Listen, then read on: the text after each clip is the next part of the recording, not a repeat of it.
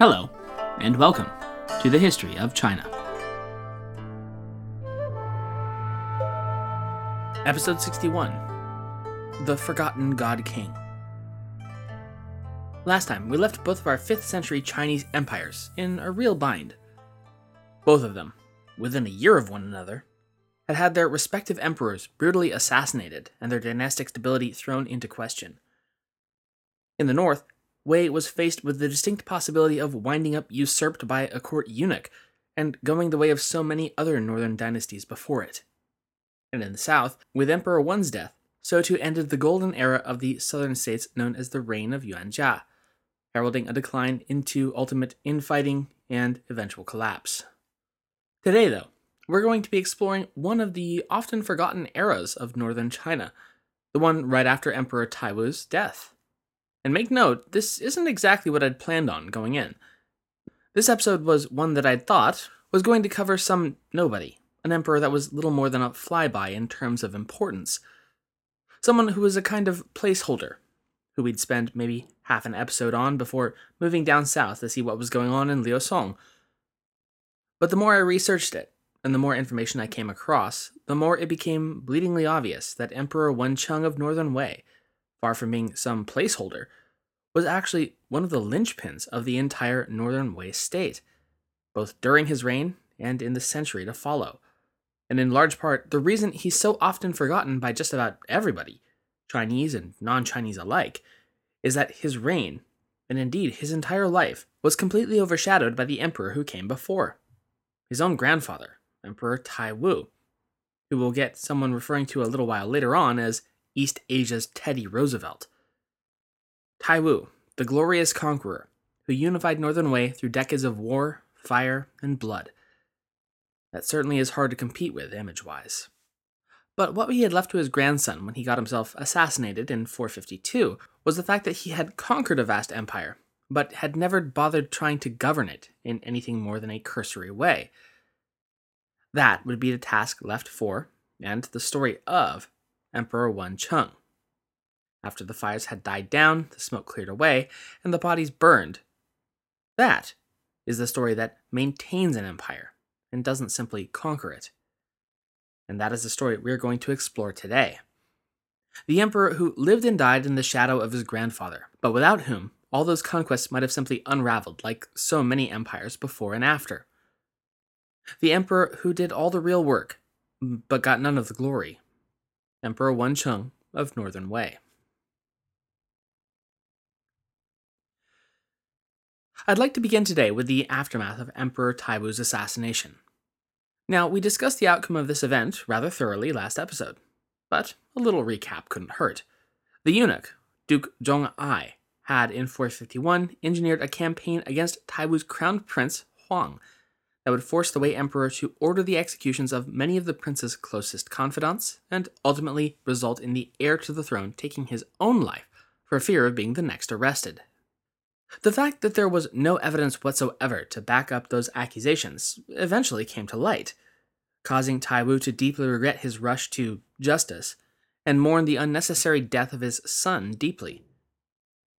Zhong Ai, afraid that his scheme would be discovered, thereafter arranged the assassination of Tai Wu himself in 452, and then seated his youngest son, Prince Yu, on the throne briefly, before deciding that he too was unacceptable and arranging his death as well. From there on, however, the jig was up. Zhong Ai was discovered, arrested, and executed in one of the most painful ways possible the full extent of the five punishments.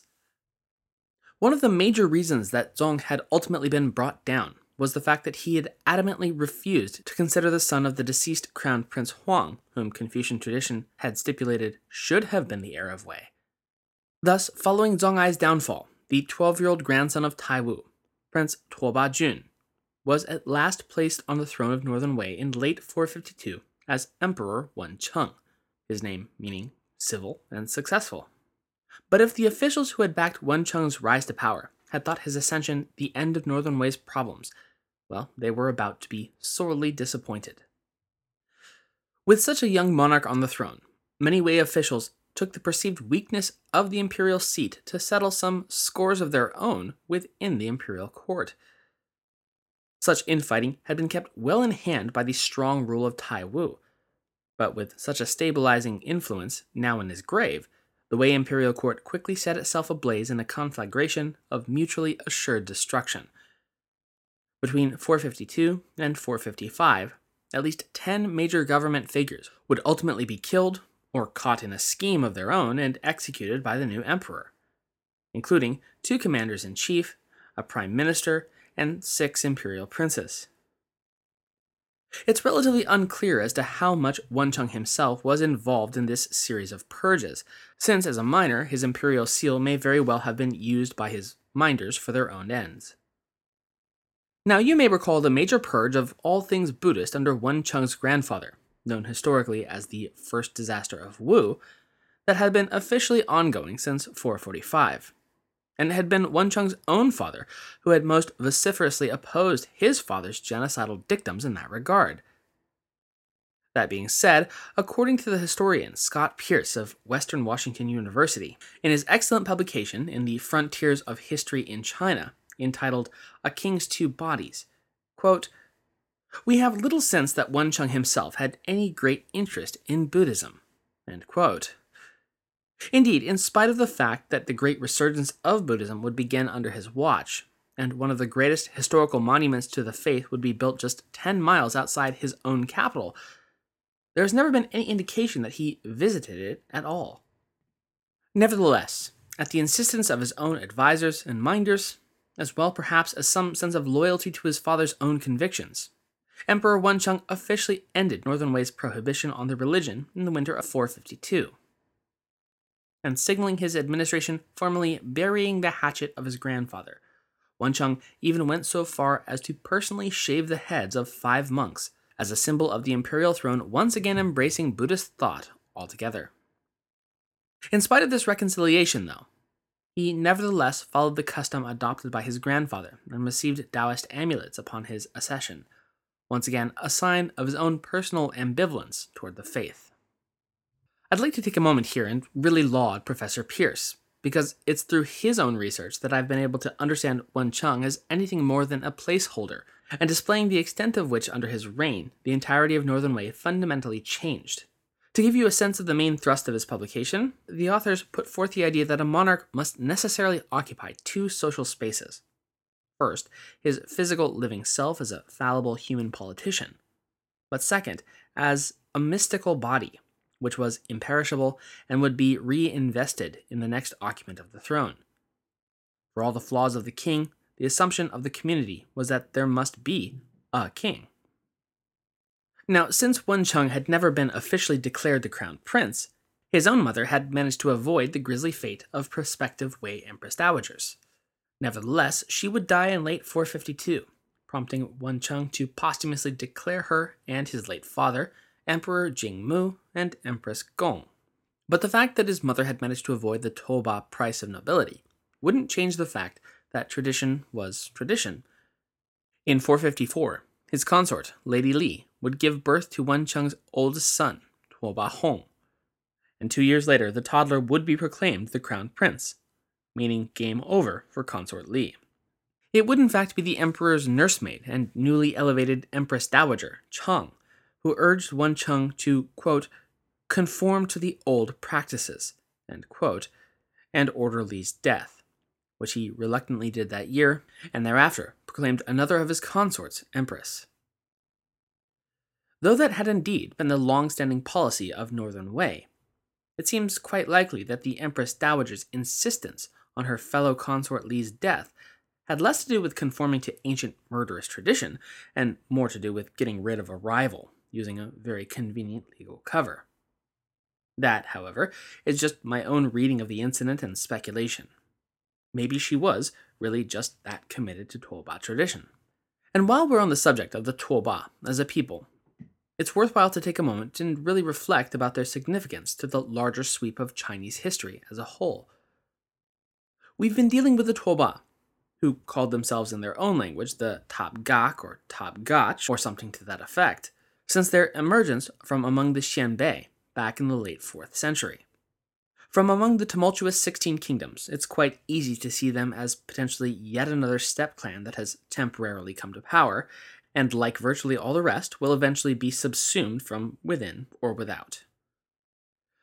But looking ahead from now to their effect on the political climate of northern China, and eventually to the whole of China, their significance becomes more clear. The success of the Northern Wei state to unite the North is, in many respects, the direct precursor to the reunification of China as a whole under the Sui and then Tang dynasties in the early 7th century. And it all begins, really, with the necessary transformation of what it meant to be the emperor of Northern Wei and the several masks of power Wen Cheng would be the first to create and then wear. Okay, so what do I mean by all that? You'll certainly recall the kind of emperor Wen Cheng's grandfather had been. Taiwu had been, for lack of a better word, a tyrant, a conqueror, an iron fisted man of indomitable will whose sheer strength of command and force of personality had shattered the last of the Sixteen Kingdoms and quite nearly driven southern China, under Liu Song, to its knees. As mentioned before, with him at the helm, almost no imperial official had dared openly defy imperial dictum or engaged in the kind of wholesale bloodletting that would mark the opening years of his successor's reign. But unification is a double edged sword. It was one thing to take territories and kingdoms by force, We've had many conquerors throughout time that have seized and held territories through military force and a policy of terror alone. Alexander the Great, Qin Shi Huang, Gaozu of Han, Cao Cao, Attila the Hun, and more recently, Genghis Khan, Tamerlane, Napoleon, Hitler, Mao Zedong.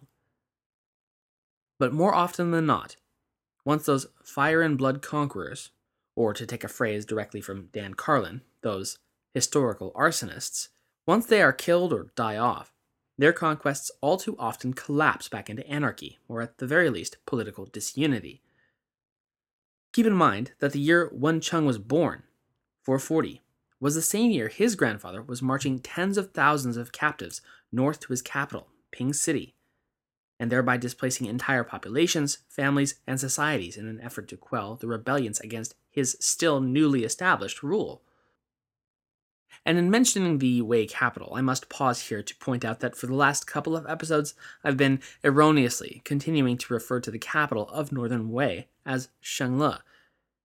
But due entirely to my own oversight, I'd continued to reference the old capital, when in fact Wei had moved its capital all the way back in 398 to Pingcheng, or Ping City, which is today called Datong and is about 180 kilometers southeast of Shengle on the border of modern Inner Mongolia. So for Wen Cheng to pick up where the likes of Taiwu had left off, namely a vastly expanded conglomerate of peoples, ethnicities, and states all fused together through warfare and fear of the ruthless dictator at its helm, but also a state in which the central ruling ethnic body had basically reached the limit of its power and ability to instill and maintain that rule by fear mentality, well, it would require something special from a man who would be Taiwu's successor. A completely different philosophy of government. According to Pearce, quote, one of the forms this took was religion. He would also have to begin to placate and calm his subjects. One of the ways we see this was with a series of reign titles, imperial advertising slogans of a sort, with names like Establish Peace, Great Peace, and Harmonious Tranquility. End quote. Slogans are all well and good, of course, but in order to solidify, and given the turmoil surrounding his accession, even live long enough to receive the throne, Wen Cheng had needed supporters on the inside, in positions of power, to even have a shot at surviving, much less bring about the level of change necessary to stabilize Northern Wei's legacy. Of the advisors who had assisted him to power, two stand out. The first is known as Buliugu Li, or sometimes rendered in Chinese as simply Lu Li, which is rather obviously a phoneticized name. Paul Boodberg suggests it as more of a nickname, really Li the Bulgar, which seems as appropriate as anything, so that's what we'll go with. Li the Bulgar had been Taiwu's Minister of the South, and it had been he who had scooped up young Prince Jun as he hid in a deer reserve along with his nursemaid in the midst of the political instability following his grandfather's death. There had, after all, been more than a few who might have profited through the demise of Taiwu's grandson and heir. Instead, the Bulgar had taken the young prince on horseback to the capital, Pingcheng, where the second and equally exalted member of the coalition to see Prince Jun to the throne, Yuan He, had stood ready to open the city's outer gate and allow the royal prince entrance. Both Yuan and Li would survive the internecine conflict that gripped young Emperor Wen Wencheng's early reign, and both would emerge as his closest confidants and trusted advisors. Here, however, Pearce also points out that, quote, one of the signs of real change at Wei court was the fact that the regime was no longer completely dominated by males, as it had been since at least the time of its founder, Dao Wu. A new pattern of politicking had appeared in the courts of northern China that it might be plausible to suggest culminated two and a half centuries later in the reign of the female emperor Wu Zetian. Pearce asserts that Wencheng's eventual empowerment of his nursemaid was a clear break from tradition, but in fact, that was not entirely the case. It is true that Wencheng's elevation of his wet nurse to a full Empress Dowager was a first within Northern Wei, but it had been in fact Tai Wu who had begun the tradition when he had elevated his own wet nurse to Nurse Empress Dowager. Wencheng, then, was providing yet another boost to the power of the position by making her a full empress, but it doesn't seem quite as out of left field as Pearce seems to assert. Regardless, with this new promotion came a very real shift in power for the nursemaid turned Empress Dowager. As mentioned before, it appears to have been Empress Chang who insisted successfully on the death of consort Li after the birth of Wencheng's son, and therefore potentially becoming a rival for eventual power. Wencheng's choice of empress, consort Feng, was also the direct result of Empress Dowager Chang's influence a decision that would come to dominate the Wei imperial court for decades to come. So, what might have prompted the admittedly still quite young emperor to trust Lady Chang with so much political power and so completely? Several historians, including Song Qirui, Li Ping, and Pearce as well, suggest that it may in fact have been the nursemaid herself who had hidden and protected the emperor to be during the turmoil surrounding Taiwu's assassination. And so he may have felt, quite rightly, that he owed her quite a lot, even his life. I should temper that, though, by noting that it remains a point of contention, and we can't really definitively say one way or the other. Still, it's an interesting idea, at least. Emperor Wencheng's reign was a pivot away from the policies of Tai Wu. The empire that had been won through conquest could not hope to long be governed through such violence. Tai Wu whose very regnal name, it should be pointed out, translates loosely as the Great Martial Emperor, had been an excellent leader for an expansionist power. In a great comparison, Pearce calls him East Asia's Teddy Roosevelt, and it's an apt moniker. But his governing skills had been rather underdeveloped, what with all the constant warfare. As such, the state he'd left Northern Wei in upon his death was something close to a complete mess. Quote, Again and again, on an ad hoc basis, ministries were established, then abolished. In the newly conquered territories, little care was taken in appointing the officials who would administer them after the army's departure. It would be up to Wencheng to turn that corrupt disaster into a state that could long survive Taiwu's departure. And by this measure, he did a pretty commendable job. He began with anti corruption efforts, Warfare, after all, is expensive, and Northern Wei had found out over the course of Taiwu's long, successful reign just how correct Sun Tzu had been in the art of war when he had written, quote, If the campaign is protracted, the resources of the state will not be equal to the strain. Then no man, however wise, will be able to avert the consequences that must ensue. Thus, though we have heard of stupid haste in war, cleverness has never been associated with long delays there is no instance of a country having benefited from prolonged war. And indeed, even in victory, the coffers of Northern Wei had been thoroughly diminished, near drained. The on the fly nature of Taiwu's governor appointments and tax collection officials had, unsurprisingly, hardly been helpful, and over the span of his reign had been helping themselves to enormous quantities of ill gotten tax revenues skimmed off the top with little, if any, oversight to hem their greed in. But that was all about to change under Wencheng's stewardship. Tax policy was streamlined, legal precedents set or refined, and while virtually every other area of law was being significantly relaxed and punishments reduced from their wartime intolerance of dissent, in the area of corruption, Wencheng's administration would actually increase the penalty to that of death. Wei society, civil and military alike, was also undergoing fundamental changes. As its period of conquests continued to recede into memory, so too was the civilian population able to get off of their long standing war footing and back into something more resembling normality once again. Crimes with milder penalties, imprisonment rather than execution most often, meant a surge in the prisoner population, and it would be Yuan He who suggested how best to deal with that new social strain. A shift that would deeply impact what was arguably Wei's central single standard of power its military. Yuan convinced the emperor to use convicted felons as replacements for the dwindling northern garrisons that guarded against the ever looming threat of the Rouran Khaganate. Criminals would thereafter be sent to man the walls, often for life and with no chance of returning, and against a terrifying enemy that could strike without warning at any time. It reminds me of nothing so much as the Night's Watch from George R. R. Martin's Song of Ice and Fire series. And now their watch begins, indeed. But with the expansion of civil government instead of a purely wartime government, more levers, cogs, and gears all turning at the same time necessitated more hands pulling and spinning those levers. That is to say, more bureaucracy. The great dictator leading his glorious armies on horseback was all well and good, but actual governance would require far more moving parts than any single person could hope to effectually manage by themselves. Thus, even as the power of the central state grew, so too did the Byzantine nature of its decision making process. Of this, Pearce states, quote, While it is clear that, for good or ill, the buck had once stopped with Taiwu, the situation at Wencheng's court was more murky. One gets the sense of backroom bargaining amongst various groups or individuals. Still, at times, it is clear that a decision had been made and then imposed on the young emperor.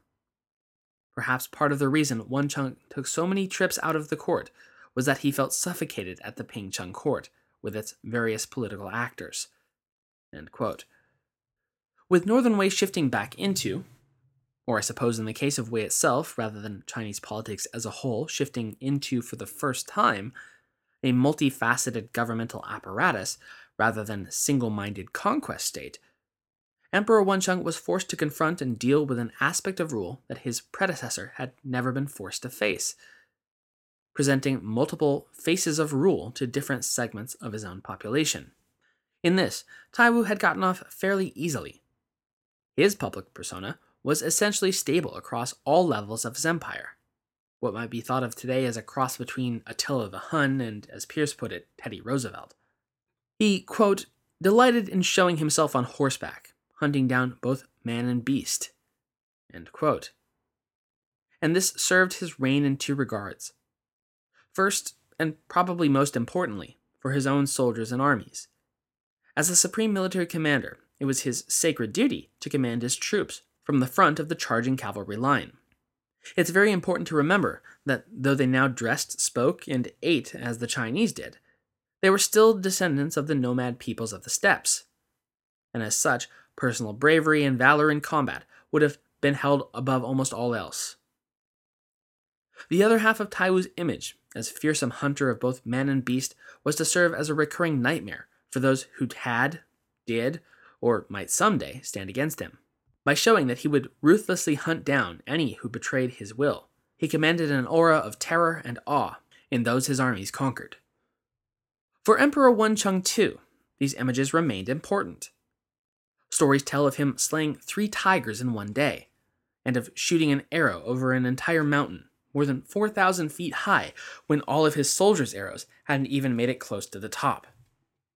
And for Wencheng, as with Taiwu, such feats of strength and skill, or if one chooses not to take some of the more fanciful ones literally, at least they're telling, served a, in the words of Thomas Allsen, quote, demonstration of the ability to rule, the means of projecting an image of vigor and authority. But as the emperor who planned to govern more than conquer, it became far more important for Wen Cheng to develop a public face more nuanced and more magnanimous than the image of terror and violence projected by his grandfather. Wen Cheng's court had taken significant steps to, again according to Pearce, quote, root out corruption, and so give peace to the peasantry, and some real meaning to the reign titles. These intentions are seen in another anecdote of the 461 Progress, describing interactions of the emperor and the Chinese farmers of the flatlands that lay below Pingcheng. According to Wei Shu, wherever the emperor's carriage went, he would personally meet with the seniors to ask of the people's hardships. He then proclaimed that for subjects over 80 years, one son should not be called up for corvée. According to some interpretations of unfortunately badly damaged sources, it appears that Wen Cheng may have, on at least one occasion, performed personally a ritual ceremony of sacrifice, music, and dance in accordance with the ancient Han Chinese festival of spring. And if that's the case, it appears to have been a sincere effort on his part to win over the local populations and establish himself as a part of their lives, traditions, and beliefs, not just some foreign warlord bearing fire and blood. And this policy of soft power seems to have paid dividends even in ways that had forever eluded the far harder Tai Wu. The Gaoche Turkic clans, for instance, so named by the Chinese because the wheels on the axles of their nomadic carts were very high and had many spokes, hence their name being called the Tall Cart People, had in 429, during the early reign of Tai Wu, been subjugated by Wei and then forcibly relocated to the northern fringes of the empire to serve as a kind of buffer state against the Rouran raiding parties and they hadn't liked that situation very well at all, and had been in perennial rebellion against the Wei Emperor ever since. Nothing Taiwu had thrown at them had ever calmed them down for very long. And finally, in 464, Cheng got the idea that since the stick hadn't seemed to be working, and would probably never work, it might just be time to try the carrot. Thus, that spring, Cheng journeyed north to the Yin Mountains one of his and his clan's historic retreats, sort of like Camp David for modern US presidents. But rather than simply stay there, he opted to press on to the far more dangerous Hexi corridor, now controlled by the Gaoche clans. And there, at the primary settlement of the people who had not 15 years earlier risen in major revolt, and with minor insurrections almost yearly thereafter, Wen Cheng had arrived and simply observed. Now, I should of course point out that the Emperor of Northern Wei was by no means alone in this trip. That would have never have been allowed. In all likelihood, he had with him a corps of his most battle hardened and loyal Guoren, or countrymen in modern parlance, which was something of a looser definition than we might think of today. For instance, one of Wen Cheng's closest Guoren was Li the Bulgar, clearly not even of the same ethnicity, much less tribe or nation as the Tuoba Xianbei monarch. One might think of such connection as more like battle brothers. Someone who, though not technically related, was treated as family, and oftentimes even closer than blood relatives. Kinsmen, perhaps, might be somewhat more appropriate.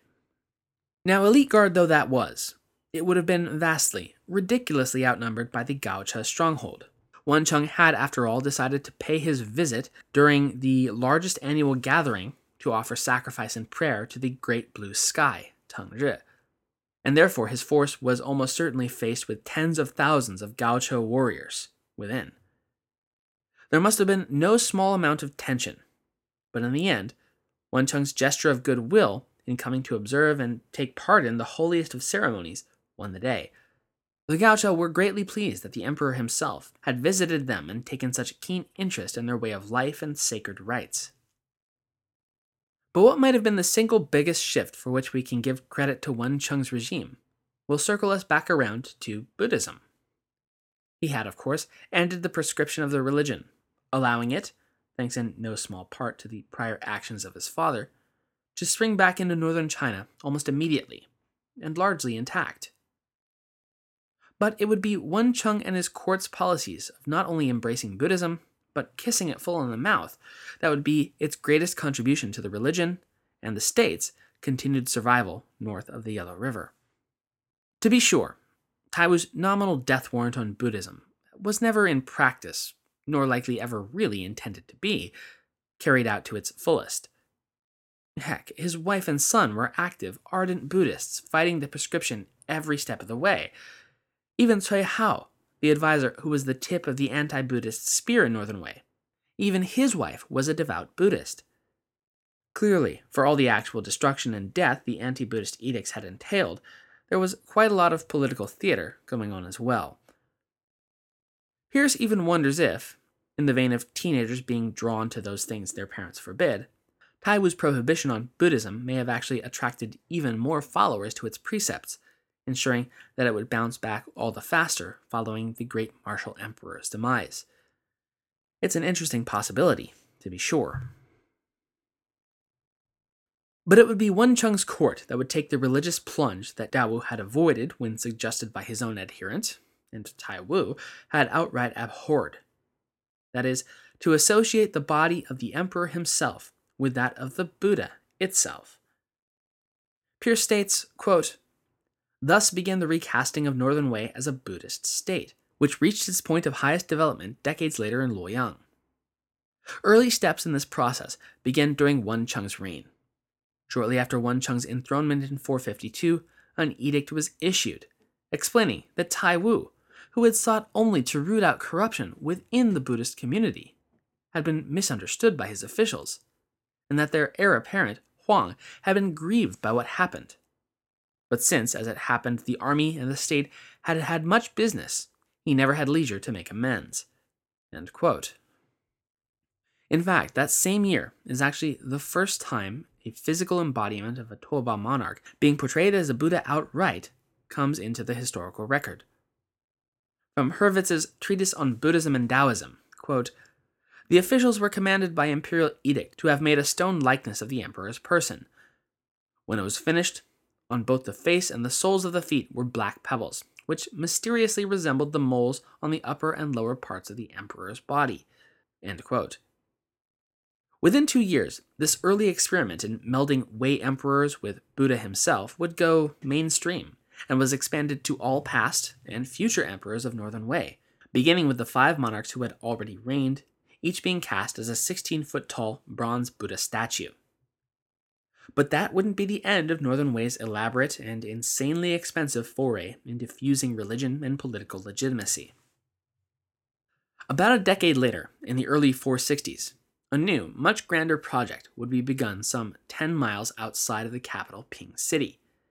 The Yungang Grottos would be officially started, a project that would ultimately span from 465 through 494 when official imperial patronage ended, but then through private patronage all the way until uprisings in the region would permanently halt the construction in 525. The project would result in more than 51,000 individual Buddhas being carved into the sheer rock faces of the Shili River Valley, and at tremendous expense. Among the 51,000 Buddhas, some of the largest and most ornate depict the Northern Wei emperors themselves, an enduring an enduring reminder that the two had become one. In the words of the contemporary scholar Wang Jianshun, quote, Buddhas had become emperors, and emperors Buddhas.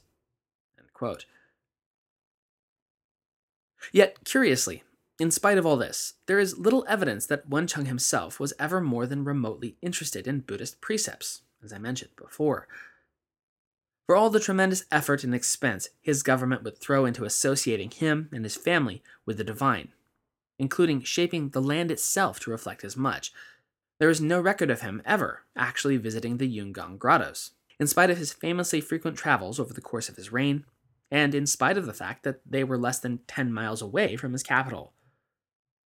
Certainly, many around him, his wife, his son, many of his close advisors and confidants, were Buddhists and many devoutly so. And so, if it's to be believed that he personally harbored no strong feelings one way or the other, his tacit support of policies that he wasn't particularly gung ho about, but meant a lot to his supporters, and would give his reign further stability and legitimacy, does stand to reason. Emperor Wencheng would ultimately succumb to an unknown affliction or condition in the summer of 465, at the age of only 26. Yet, in spite of the ridiculously young age, there is no foul play evidenced in histories, and by all accounts, his death was a natural, if untimely one. He would be succeeded by his eldest son, Crown Prince Tuoba Hong, as Emperor Xianwen. But before Wen Cheng leaves the stage, what shall we make of his reign? He was an emperor characterized by a series of early childhood traumas, one where a sudden, violent death loomed over him, and then suddenly, with absolute power thrust upon him, and all in the remarkably long, dark shadow of his beloved grandfather and predecessor, Tai Wu. He took a personal situation, and indeed an entire empire, that could have easily been pushed into a far darker, more violent, revenge filled, and tragic direction, and instead forged for himself, his children, and his dynasty as a whole an image of a well rounded monarch. A strong warrior, but never a conqueror. A benevolent patriarch, but not above justly punishing impermissible behavior. A man and a god, all at once, all together. In the words of the compiler of the Book of Wei, by presenting himself as such, following the turmoil and fatigue of Taiwu's iron fisted reign, he, quote, gave his era rest, fostered might, and made virtue widespread, and bound to his breast both those within the realm and those without. End quote. Next time, we'll move back down south to Liu Song and see what its own new emperor, Xiao Wu, has been up to these past few decades. And just to forewarn you, while Wen Cheng was busy doing all that boring stuff like governing, creating sound policy, and stabilizing his state, Xiao Wu had decided to party hardy. By which I mean massive incest, summary executions, and what else? Huge palatial construction projects. What could possibly go wrong? Thank you for listening. Special thanks this episode goes out to Thrain, aka Thranit, who has not only decided to support the history of China on Patreon, but has also provided several very valuable suggestions about how I can better arrange show notes and website information to make it all more accessible to you. So thanks very much, Thrain. Your input is very much appreciated.